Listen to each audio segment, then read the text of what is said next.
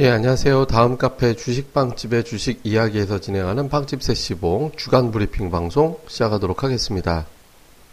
예. 자, 이제 주간 브리핑 방송 시작하도록 하겠습니다.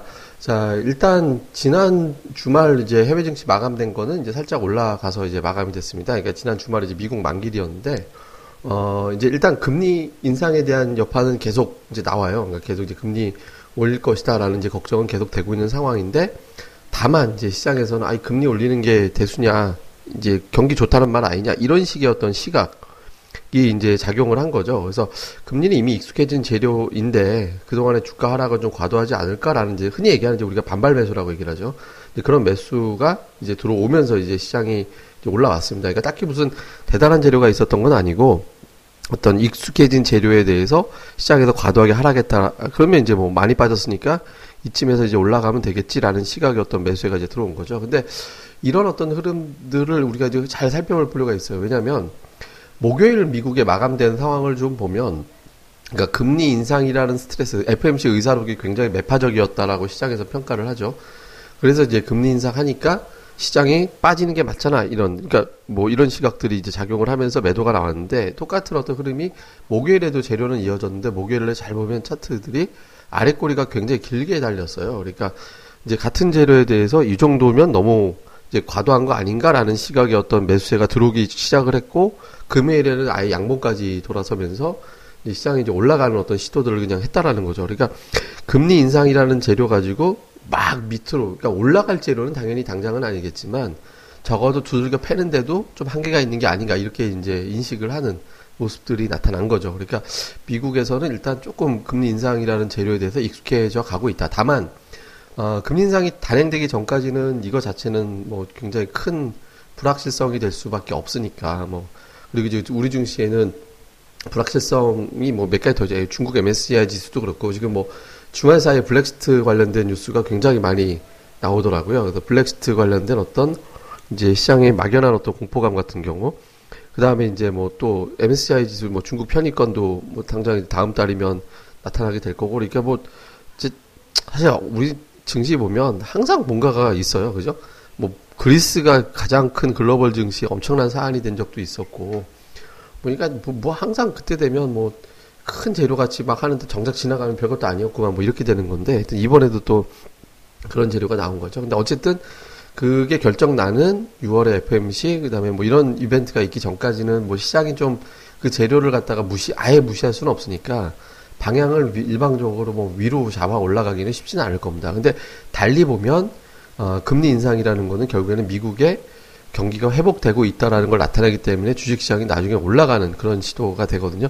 그러니까 예전에 어떤 사례를 또 우리가 좀 돌이켜서 보면 예, 그러니까 예전에 우리가 사례를 보면 그러니까 미국이 이제 80년도 이후부터 따져놓고 80년도에 이제 금리 인상을 했었던 적이 있었고 그다음에 94년 2월, 99년 6월, 2004년 6월 이렇게 금리를 올렸어요.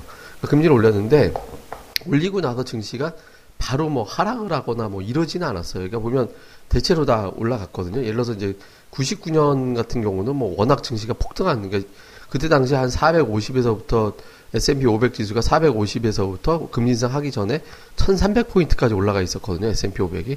그러니까 이제 그때는 진짜 금리 인상이 절실하게 이제 필요할 때죠. 근데 인상하고 나서도 한 뭐 두어 달 좀 고전하긴 했지만 그 다음에 결국에 1,500포인트까지 넘어가 버렸거든요. 그리고 이제 이, 그 94년도 같은 경우도 이제 뭐 그때도 그 전까지 그 상당히 증시가 올라와 있는 상태에서 금리를 올려서 또 잠깐 주춤하긴 했지만 결과적으로 나중에 또 증시가 엄청나게 올라갔었고, 그다음에 2000도 2000년도 2004년도 6월 같은 경우도 또 비슷하게 움직임이 나왔었거든요. 그러니까 이거는 뭐 코스피도 마찬가지였습니다. 그러니까 94년도에도 그 미국 금리 인상 이후에 증시가 올랐어요. 바로 치고에 좀 조정 보였지만. 그리고 99년도에는 몇 달 올라가다가 내려가긴 했는데 그때는 우리나라가 좀 특수할 때였잖아요. 그러니까 IMF 터지고 증시가 폭락하고 나서 그 다음부터 올라갔던 엄청난 상승장이었기 때문에 그 다음에 금리 미국의 금리 인상에서 떨어진 게 아니라 그러니까 IMF 이후에 시작이 됐던 큰 반등장을 넘어서 상승이 됐던 게 꺾이는 걸로 봐야 되기 때문에 이제 99년도 좀 별도로 봐야 되고 2004년도 이후에도 미, 미국이 금리 인상하는 시기에 우리 시장은 그때 뭐 역대급의 대대 상승이 나왔죠. 그러니까 뭐 우리가 이제 2000포인트라는 지수대를 구경하게 된 게 이제 그때 시작된 상승이었잖아요. 근데 그때 당시 이제 중국이라는 시장이 제조업을 키우면서 우리가 수혜국이 되면서 그때 당시에 뭐 올라갔죠. 그러니까 결국에 끌어올라갈 때는 그러니까 금리라는 것이 결정짓는 게 아니라 그 전후에 경기 상황이 결정을 짓는 게 돼요. 그러니까 지금 뭐 금리 인상이 시작된다고 해서 무조건 뭐 증시가 올라간다 내려간다 그게 아니라 그 전후에서의 경기 상황이 증시를 올라갈 만한 요소가 되는지 여부가 중요한 거죠. 그러니까 우리 입장에서 보면 미국의 경기가 회복이 되는지 미국의 경기가 회복이 되고 나아가서 이제 중국의 경기도 이제 살아나는지 뭐 이런 것들을 두루 이제 바, 보면서 우리 시장이 추세적으로 움직이는 형태가 될 건데 현재로서는 양쪽 다 나쁘지 않을 것 같다. 즉 증시도 나쁘진 않을 것 같다. 예, 나쁘지 않을 것 같다는 얘기는 조금 더 올라가는 쪽에 가깝긴 하다라는 거죠. 그렇다고 뭐 엄청나게 올라갈 수 있는 상황은 못 되는 거고. 그러니까 아마 이제 FMC가 지나고 나서 뭐 한두 달은 약간 뭐 6월 말까지는 뭐 조금 시장이 쉽, 쉽지 않을 것 같긴 하거든요. 근데 그 이유가 되면은 시장은 매우 좋을 가능성이 없죠. 그리고 이제 금리라는 게 이제 금리 올리면 왜 증시가 나쁜 거지? 그러니까 표면적으로 생각해 보면 금리 올리면 사람들이 그 돈을 바탕으로 안전자산으로 넘어간다. 그리고 투자를 안 하고 현금을 갖고 있어서 은행에 자꾸 넣어둔다. 그리고 금리가 올라가니까 사람들이 대출을 받아서 그 대출로 투자도 하고 소비도 하고 집도 사고 그래야 되는데 금리 올라가면 그런 걸 좀 덜 한다. 뭐 이런 거잖아요. 근데 우리가 이제 달리 생각해 보면 이런 거죠. 그러니까 금리가 2.5%예요. 근데 그러다가 3.5%까지 올랐어요. 그러면 대출 받는데 부담은 되죠. 근데 만약에 부동산 가격이 내가 살라고 하는 부동산 가격이 3억인데 이게 4억으로 올릴 것 같다. 그러면 대출 받아서 살걸요. 3.5%. 그러니까 그게 1%의 금리 인상이 중요한 게 아니라 내가 투자하려고 하는 어떤 대상이 굉장히 많이 올라갈 거냐. 그러니까 그만큼 경기가 좋으냐 여부로 판단을 하는 거거든요. 그러니까 그런 게 더 중요하기 때문에 경기 상황에 따라 다르다. 그러니까 지금 미국이 금리를 올리려고 할 정도로 경기가 좋아지고 있다. 좋다라는 게 아니라 좋아지려고 하고 있다라는 거 정도니까 뭐 그 정도 가지고 시장이 밑으로 뭐 무턱대고 급락하고 이러진 않을 거라는 거죠. 그러니까 막연하게 시장에 대해서 금리 인상에 대해서 공포감을 가질 필요는 없고 주식 시장도 조금씩 지난주 미국의 후반부 봐서는 조금 이제 뭐 그냥 밑에 방향으로 계속 반응할 것 같지 않다라는 것도 이제 입증이 됐다 이렇게 보면 되죠. 그래서 아마 금리 인상이라는 재료는 이번 주 내내 작용할 거기 때문에 뭐 이렇게 뭐 시장이 뭐 어, 멀쩡하게 확 올라가거나 이제 그러진 않겠지만 관련된 재료 가지고 실컷 때려봐야 1900. 그러니까 제가 이제 양시장 지난주 제가 이제 지수 바닥으로 잡아드린 게 1950과 680이었잖아요. 그러니까 지수가 이제 1947 정도 끝났기 때문에 살짝 그 근처로 끝났고 코스닥도 680 초반으로 끝났거든요. 그러니까 지난주 지켜야 될 자리를 일단 지킨 거예요. 근데 이번 주 같은 경우는 사실 지수가 조금이라도 반등을 좀 해줘야 돼요. 그러니까 이번 주는 그러니까 지난주보다는 같은 재료가 반복이 됐기 때문에 똑같은 재료로 시장이 밀려 내려가면 안 되거든요. 그러니까 이번 주는 조금 더 시장이 이거보다는 좀 나은 흐름이 돼야 되는 거죠. 그러니까 가령 그러니까 지수로 치면은 그러니까 주초에 찍어주는 게 좀 바닥이 되면 웬만하면 지난 주말 종가가 이번 주 저점이 돼서는 안 되죠. 그거 훨씬 위로 올라가서 조금 전진을 해서 한, 한 65 정도? 그러니까 한 20포인트 정도 전진해서 끝내주면 제일 무난합니다. 그러니까 121선을 계속 지키다가 이번에 121선을 지난주 후반 목금에서 이탈이 돼버린 상태이기 때문에 그 선 위를 일단 올려놓고 가면서 이제 가고 미국의 FOMC 전까지는 일단 뭐 짧게 보면 1900에서 2000, 좁게 보면 이제 20에서 80 사이 뭐 요 정도에서 버텨주고 있다가 이제 금리 인상 불확실성 제거된 다음에 이제 브렉시트, 브렉시트는 지금 안 되는 쪽으로 지금 뭐 이렇게 여론조사상 나온다는데 이건 아직 모르는 거고, 거기까지 지나가고 또 이제 펀드별 결산 매물이 6월 말에 나오잖아요. 그런 매물 지나간 다음에 이제 시장이 방향을 잡고 이런 스토리로 갈 거다. 그러니까 시황에 대해서는 너무 크게 기대는 하지 말자라고 보면 되죠. 근데 시황이 나빠도 지난주에 보시면 코스닥이 이제 괜찮았잖아요. 코스닥이 양봉이 나오고 특히 이제 수급에서도 좀 의미가 있었던 게 우선 외국인가 기관이 이제 코스닥을 매수를 했죠. 네, 코스닥을 이제 순매수 상태로 이제 끝난 데다가 중소형주 쪽으로 보면 외국인 투자들이 대형주를 팔았지만 중소형주 순매수였거든요.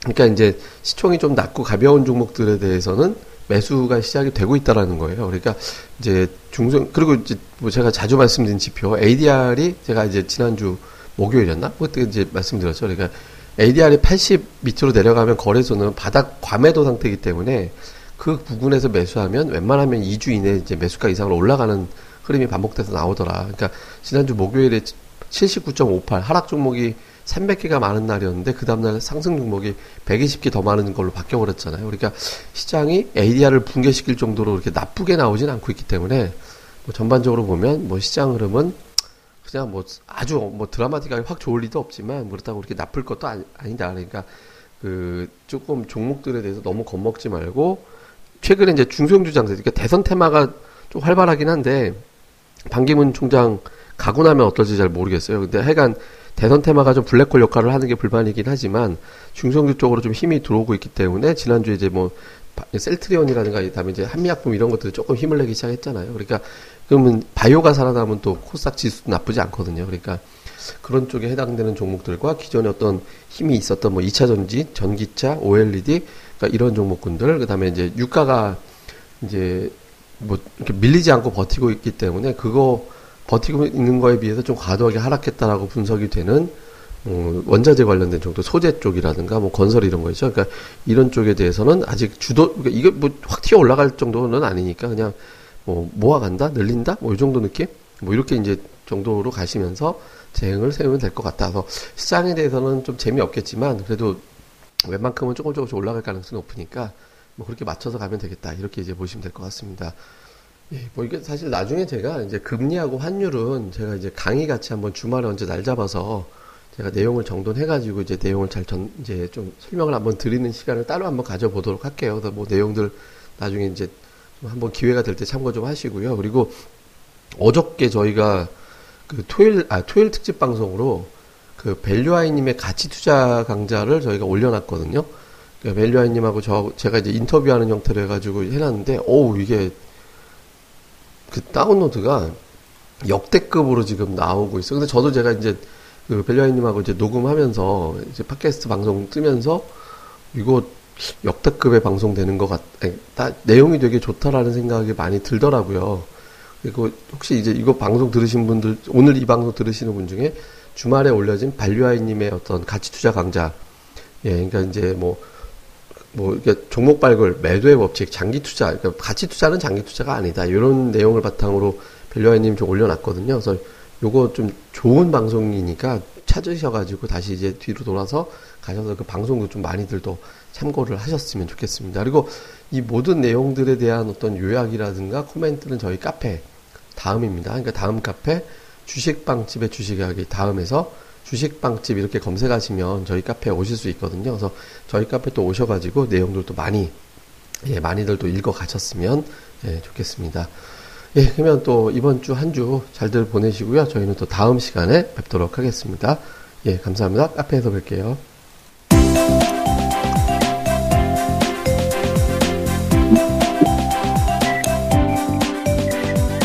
아, 안녕하세요. 주식빵집 운영자 불사조입니다.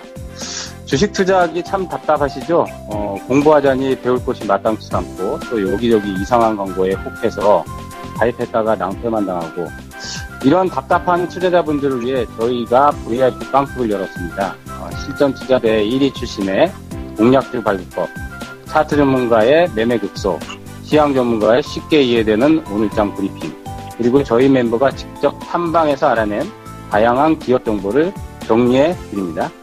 부담 없이 편안하게 가입할 수 있는 신한 VIP 빵집에 많은 가입과 관심 부탁드립니다. 자세한 내용은 다음 카페 주식빵집의 주식 이야기에서 직접 확인하시기 바라고요. 문의 전화는 010-3043-0909 영구영구입니다. 010-3043 영구 없다. 네, 두번 기획해 주세요. 네, 감사합니다.